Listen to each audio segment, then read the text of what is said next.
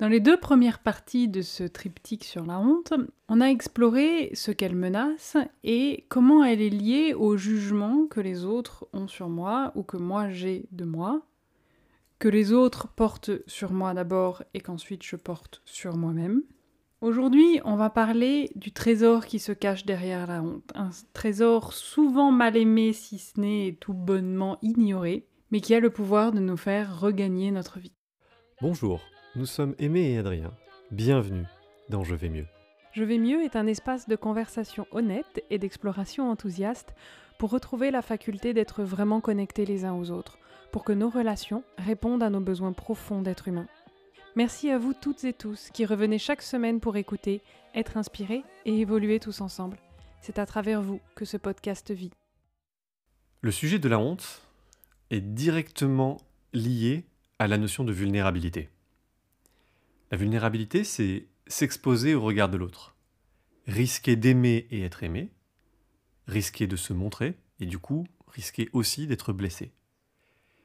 Tout ça nous met en vulnérabilité. Hmm. Alors quelques-uns des exemples qui sont donnés le plus fréquemment quand on demande aux gens qu'est-ce qui les met en vulnérabilité, c'est euh, dire je t'aime en premier, faire quelque chose sans aucune garantie de réussite, être prêt à s'investir dans une relation alors qu'on ne sait pas si ça va marcher ou pas, demander de l'aide, initier un rapport sexuel, draguer ou faire le premier pas, demander à quelqu'un de sortir avec nous.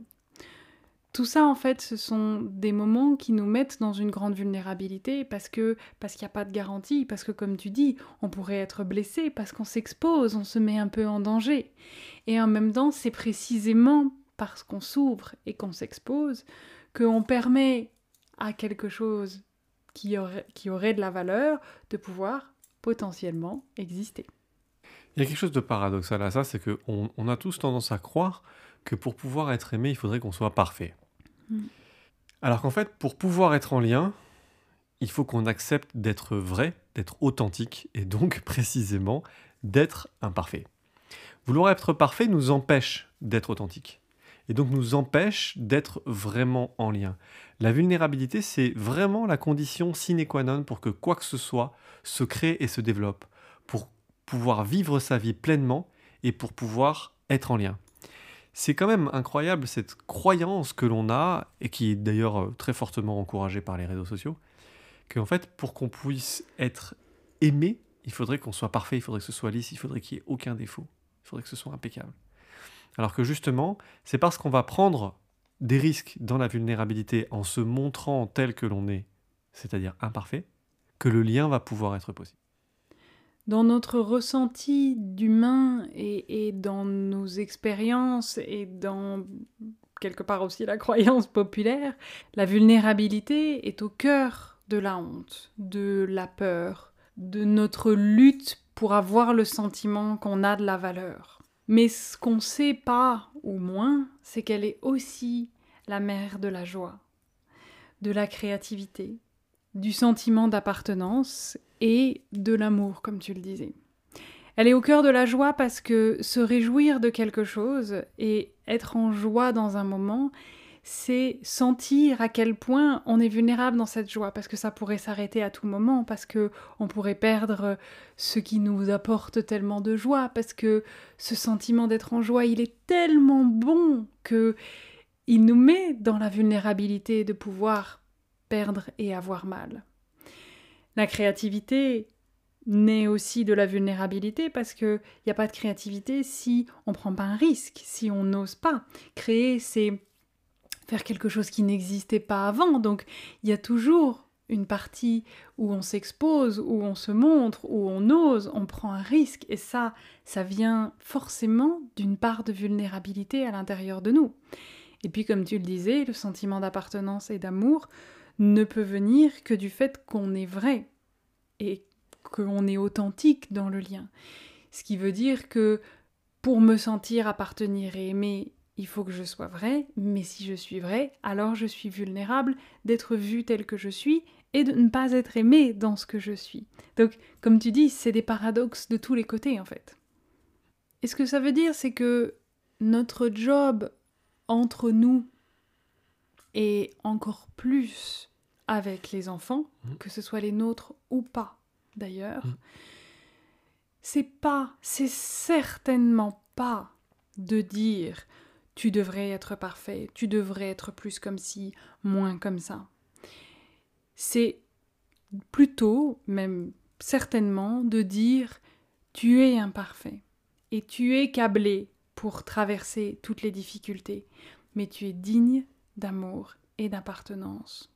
Justement parce que tu es comme ça, justement parce que tu as cette vulnérabilité humaine qui te fait toi, qui te rend unique, qui te rend beau, qui fait qu'on va pouvoir créer du lien, parce que si tu es vulnérable, alors tu as besoin de moi, et moi j'ai besoin de toi parce que je suis vulnérable aussi, donc créons des liens. C'est c'est ça qui va faire tout ce qui aura ensuite de la valeur dans notre vie.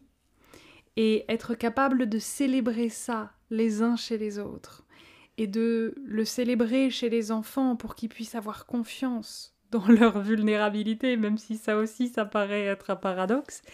C'est vraiment quelque chose qui est nécessaire, en particulier, comme tu disais, dans notre monde où au contraire, on encourage les, les, images et les vitrines toutes lisses, toutes belles, où euh, on n'a plus euh, le droit d'avoir tort ou de se tromper, on a à peine le droit d'essayer. Enfin, il y, a, quelque chose de, très violent dans notre monde par rapport à la vulnérabilité. Après, je pense que dans l'histoire, ça n'a pas forcément été mieux non plus. Je suis pas du tout partisane de avant c'était mieux, maintenant c'est tellement terrible. Mais ce qui est sûr, c'est que si on veut avancer vers un, un, futur meilleur, on a intérêt à se donner ces messages-là. Moi, je suis tout à fait d'accord avec toi. J'ai l'impression que c'était certainement pas mieux avant, mm. parce que la vulnérabilité est souvent confondue avec la faiblesse, et mm. on pense beaucoup, notamment pour les hommes, que c'est euh, dangereux euh, et euh, absolument pas souhaitable. Mm. Aujourd'hui, je pense que cette image, elle a potentiellement vraiment évolué et on peut voir dans la vulnérabilité quelque chose de beau et une force, mais la difficulté, c'est qu'elle nous fait peur. Oui.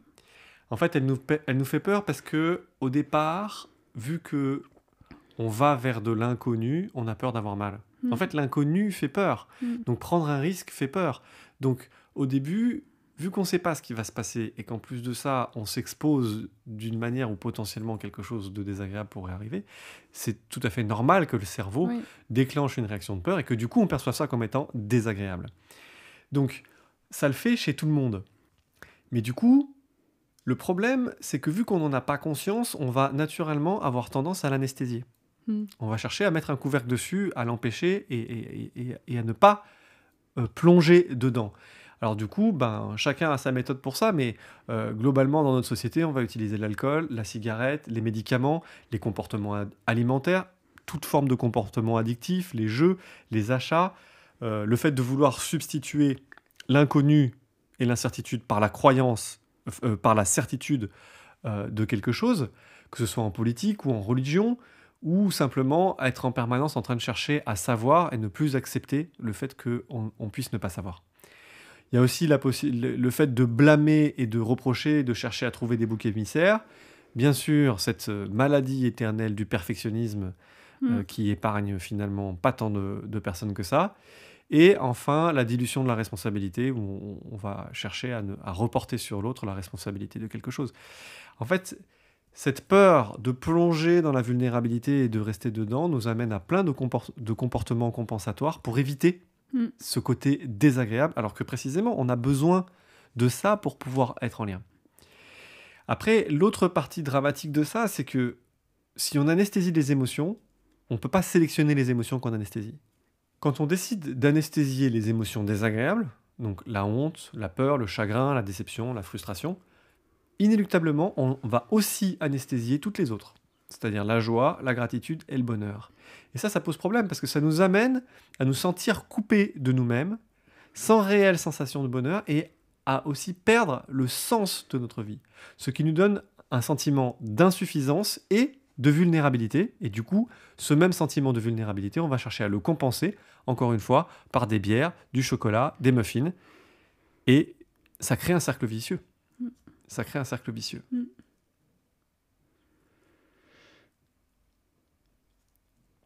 Alors ce que ça implique, c'est que pour sortir de ce diktat de la honte, y compris de la honte de notre vulnérabilité, de la honte de passer pour un débile, de se tromper, de la honte d'aller aborder quelqu'un et que ça marche pas, de la honte d'avoir tenté et de pas réussir tout simplement, pour sortir de ce paradigme de la honte où ça décide de ce qu'on est capable de faire ou pas, il nous faut trois choses. Il nous faut déjà du courage, bien sûr, et le courage, il faut penser que ça se définit par le fait que c'est pas facile à faire. C'est-à-dire que quelque chose qui est facile à faire, ça demande pas du courage, ou la témérité et la bravoure inconsciente du risque, c'est pas non plus du courage. Le courage, c'est ok, j'ai conscience que c'est un risque, j'ai conscience que ça m'expose, j'ai conscience que c'est un acte qui va me mettre en vulnérabilité, mais je choisis de le faire quand même parce que ça a de la valeur. C'est typiquement effectivement les actes courageux pour sauver quelqu'un ou pour euh, euh, l'aider, etc., etc. Ce qu'on admire en fait tant dans nos faits divers et, et nos histoires héroïques, c'est justement que la personne elle a accepté la part de vulnérabilité qui vient dedans, qui vient avec. Et d'ailleurs, le mot courage vient de corps en latin qui veut dire cœur et qui, quelque part, veut dire avancer à cœur ouvert. Donc c'est bien avec notre cœur et du coup avec la partie la plus vulnérable de nous, avec ce qu'on a de plus précieux à l'intérieur de nous, que on va avancer et faire ce qui demande du courage. Le deuxième ingrédient dont on a immensément besoin, c'est de compassion et de compassion envers soi-même. Ça nous permettra d'en avoir beaucoup plus envers les autres parce qu'en fait, on peut très difficilement avoir de la compassion envers les autres si on n'en a pas déjà envers nous-mêmes. Mais aussi cette compassion par rapport à ok j'ai fait une erreur ou ok j'ai pas réussi ou ok je me suis pris un râteau mais c'est pas grave, c'est ok, je peux être dans cette vulnérabilité, je peux me tromper, j'ai le droit à l'erreur et je peux recommencer. C'est surtout pas quelque chose qui va définir ce que j'aurai le droit de faire ou pas dans le futur. Et vraiment avoir cette compassion, cette douceur, cette générosité envers nous-mêmes. Et puis, le troisième ingrédient, et c'est ce dont on parlait tout à l'heure, c'est l'authenticité. C'est accepter de lâcher prise sur ce que je crois que je devrais être ou ce que je crois que l'autre veut que je sois pour être ce que je suis vraiment et pour pouvoir être en lien pour qui je suis vraiment. Et bien sûr, l'authenticité nous amène inéluctablement dans la vulnérabilité. Donc on revient au premier point qui est le courage. Mais en même temps, et c'est ce qu'on dit depuis le début de ce triptyque, c'est que, encore une fois, c'est la condition sine qua non pour être en lien et d'une façon qui va nous nourrir en tant qu'être humain. Donc ces trois ingrédients, le courage, la compassion et l'authenticité, vont être nos guides pour embrasser notre vulnérabilité, pour arriver à voir que ce qui nous rend vulnérables, en fait, nous rend beau, nous rend humain, nous rend touchant, et que c'est une qualité, et pas un défaut. Et d'ailleurs, on voit bien que la personne qui a l'air de toujours être euh, au top, d'avoir jamais besoin d'aide, de faire jamais aucune erreur, d'avoir jamais peur, jamais aucun doute, toujours euh, au, contrôle, etc. En fait, très rapidement, elle devient insupportable. Parce que c'est cette invulnérabilité-là, c'est cette espèce de, d'illusion de perfection et de j'ai besoin de rien ni personne et je me suffis à moi-même qui en fait est un défaut parce qu'on sait bien à l'intérieur de nous que c'est pas vrai. Et si c'est pas vrai, c'est du faux. Si c'est du faux, j'en veux pas. Ça n'a pas d'intérêt pour moi, ça ne va pas me nourrir et ça n'est pas un lien que je veux entretenir. Donc instinctivement, on va vers les gens qui sont vrais et on va vers les gens qui sont touchants parce qu'ils osent aller dans leur vulnérabilité. Et c'est se donner cette autorisation-là à nous-mêmes. D'ailleurs, comme tu le disais, les personnes qui paraissent euh, très parfaites sous tous les aspects, elles deviennent chiantes. Elles deviennent chiantes parce qu'en en fait, vu qu'elles jouent un jeu de perfection mm. et qu'elle n'est pas authentique, elle ne nous donne pas la possibilité de nous-mêmes être authentiques. Donc en fait, il y a un effet miroir à, ce jeu, c'est-à-dire que une personne qui ose plonger dans sa vulnérabilité et qui ose euh, montrer ses défauts, ben, en fait, elle nous donne inconsciemment l'autorisation de faire de même. Mm. Donc du coup, on va nous aussi pouvoir être nous-mêmes, mm. on va nous aussi pouvoir se détendre et pouvoir euh, être tel que nous sommes, ce, à quoi on aspire tous. Mm. C'est ce qui fait aussi que euh, c'est très agréable d'être en contact avec, euh, avec ces gens-là. Et au final, ce qu'on ce qu'on comprend, c'est que la vulnérabilité, c'est la porte qui permet la communication véritable. Et ce qui va ensuite nourrir cette communication, c'est la possibilité de partager des émotions. Et pour partager des émotions, il faut être en vulnérabilité. Donc vraiment, cette capacité à développer, d'oser avec justement du courage, entrer en vulnérabilité, va nous libérer à l'intérieur de nous-mêmes dans la possibilité d'être en lien avec l'autre. Et libérer les autres autour de nous, comme tu le disais. Donc, une autre voie est possible que d'anesthésier et, euh, et, de camoufler la vulnérabilité. Et cette autre voie, elle est beaucoup plus riche, elle est beaucoup plus vivante et elle est beaucoup plus épanouissante. Et à long terme, elle nous permet réellement d'être qui nous sommes et d'être entièrement qui nous sommes. C'est se montrer. Se montrer pour pouvoir être vu. Être vu profondément. Être vu tel que nous sommes, avec nos défauts, dans nos vulnérabilités. Parce qu'on en a vraiment besoin. On a vraiment besoin d'être vu, d'être entendu et d'être accueilli tel que nous sommes. C'est un besoin primitif et fondamental de tous les êtres humains. Et c'est ça qui nous permet de sentir qu'on est réellement aimé, qu'on a réellement de la valeur. Parce qu'on n'est pas en train de devoir jouer un rôle ou de faire quelque chose pour avoir la sensation de mériter l'amour. Ensuite, c'est oser aimer de tout notre cœur, même s'il n'y a aucune garantie. Mm. C'est oser cet élan, oser cette cette aspiration, cette, cette envie de l'enfant qui court et qui va vers quelque chose alors qu'il ne sait pas. Mm. Il ne sait pas ce qu'il y a, il ne sait pas si ça va marcher, si ça va pas marcher. On ne sait pas quand on, quand on déclare sa flamme à quelqu'un mm. si ça va être réciproque ou pas. Et ça fait peur, et c'est terrible, et ça peut faire mal. Mais si on ne fait pas ça, quel goût à la vie? Mm. Qu'est-ce qui se passe? Si tout à coup on n'ose plus vraiment prendre des risques La vie, elle devient fade elle devient stérile, elle arrête de vibrer, elle arrête de résonner. Il est urgent, il est urgent d'aimer de tout notre cœur, même si on ne sait pas du tout ce qui va se passer et si ça va marcher. Et ensuite, bien sûr, pratiquer la joie et pratiquer la gratitude, et précisément dans les moments où on a peur. Hmm. C'est difficile, c'est totalement euh, contre-intuitif. Mais si je me sens si vulnérable, ça veut dire que je suis vivant. Hmm. Si au contraire je ne ressens pas la peur, si au contraire je ne ressens pas le danger, si je ne ressens pas cet inconfort de me dire qu'est-ce qui va se passer ou quoi, ça veut dire que je me suis coupé de moi-même. Hmm. Si je me suis coupé de moi-même, je ne suis pas complètement vivant. Si je ne suis pas complètement vivant, je suis en train de m'éteindre. Alors, hmm. Alors, c'est pas facile, et rien dans notre société nous invite à aller dans cette direction. En tout cas, moi, c'est pas vraiment ça que j'ai senti jusqu'à aujourd'hui. Mais c'est possible. Hmm. C'est possible et c'est beau, comme tu le disais tout à l'heure. On, voit de plus en plus que la vulnérabilité est une qualité. Mhm. On apprécie de plus en plus, par exemple, chez un homme, le fait qu'il puisse rentrer en vulnérabilité, qu'il puisse pleurer, qu'il puisse s'émouvoir, qu'il puisse être touché par quelque chose. Regardez à quel point on est ému par, euh, on regarde dans un parc, on voit un, papa mm. euh, euh, marcher dans un parc avec un enfant dans ses bras, et l'enfant il se met à pleurer, et tout à coup on voit le père qui est ému et qui essaye de le réconforter, et qui est touché par cette émotion et qui rentre dans un état de vulnérabilité. Vous pouvez être sûr que s'il y a deux femmes qui sont assises sur le banc à côté, elles vont être là, oh, c'est trop beau, il est trop mignon et tout. Ça déclenche chez le mammifère quelque chose de très puissant. Ça nous attire les uns vers les autres, ça nous donne envie d'être ensemble, ça nous donne envie de nous toucher, ça nous donne envie de nous relier. C'est beau. Mm. Et on est en train enfin de voir de plus en plus dans la société à quel point oser pratiquer ça est, d'une grande richesse. Moi, je vais te surveiller quand tu iras au parc avec le nôtre. Hein. Ensuite, il y a bien sûr, comme tu le disais tout à l'heure, pratiquer la compassion, avant tout pour soi et du coup par voie de conséquence aussi pour les mm. autres. On a besoin de ça. Mm. On a besoin de ça parce qu'on a besoin de tendresse. On a besoin de douceur.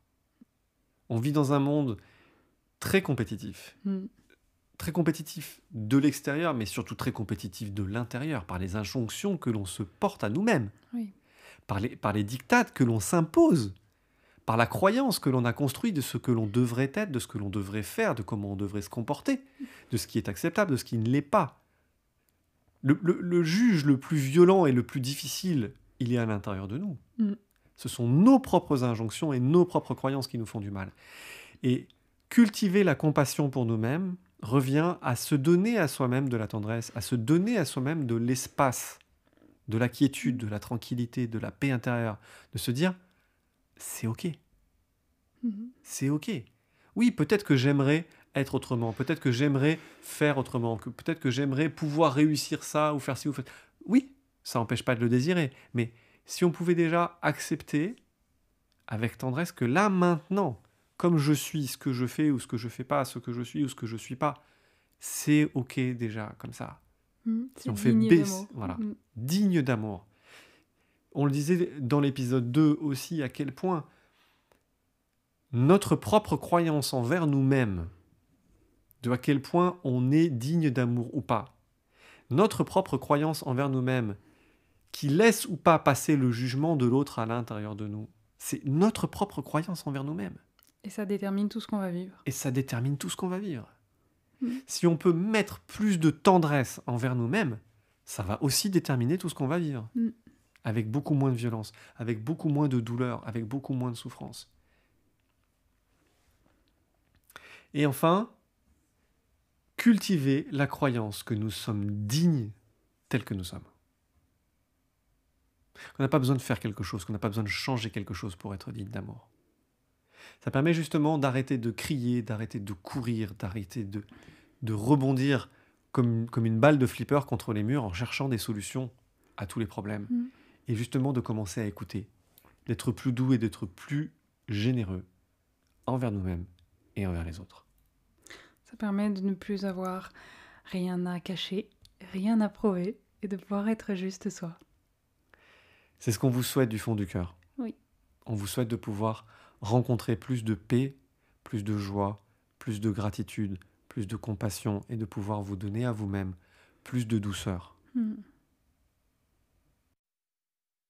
Pour nous tous, les conflits sont une plaie, ce que nous essayons d'éviter. Parfois, au prix de ne plus être capable de dire ce que l'on pense ou ce que l'on ressent, de poser des limites saines et de demander ce dont nous avons besoin. Et la relation petit à petit perd son sens. Dans d'autres situations, les conflits deviennent tellement récurrents et douloureux qu'on en devient usé, fatigué, et que la seule solution semble alors être de mettre fin à la relation. Et si ce n'était pas la seule solution? Et si on pouvait désarmer nos conflits au moment même où ils pointent le bout de leur nez pour éviter l'escalade de violence et de mots blessants? Et si on n'avait pas à en avoir peur, mais au contraire qu'on pouvait plonger avec confiance dans nos vulnérabilités pour découvrir qui nous sommes C'est le pari un peu fou que nous vous proposons. Ça vous dit plus de confiance en vous et de paix dans votre quotidien avec cette ou ces personnes qui comptent tant?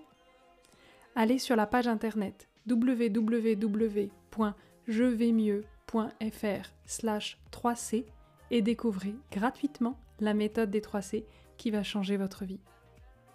Merci d'écouter Je vais mieux. Partagez-le avec quelqu'un qui a besoin d'entendre ça. Et si vous avez aimé, si ça vous a inspiré, laissez une note pour que d'autres puissent le trouver. Et laissez-nous un commentaire pour nous dire ce qui vous a le plus touché. Nous voulons vraiment vous lire. Et comme toujours, montrez votre humanité. Créez des relations qui répondent à vos besoins. Et aimez. Aujourd'hui. Nous sommes Aimé et Adrien, et ici, c'est Je vais mieux.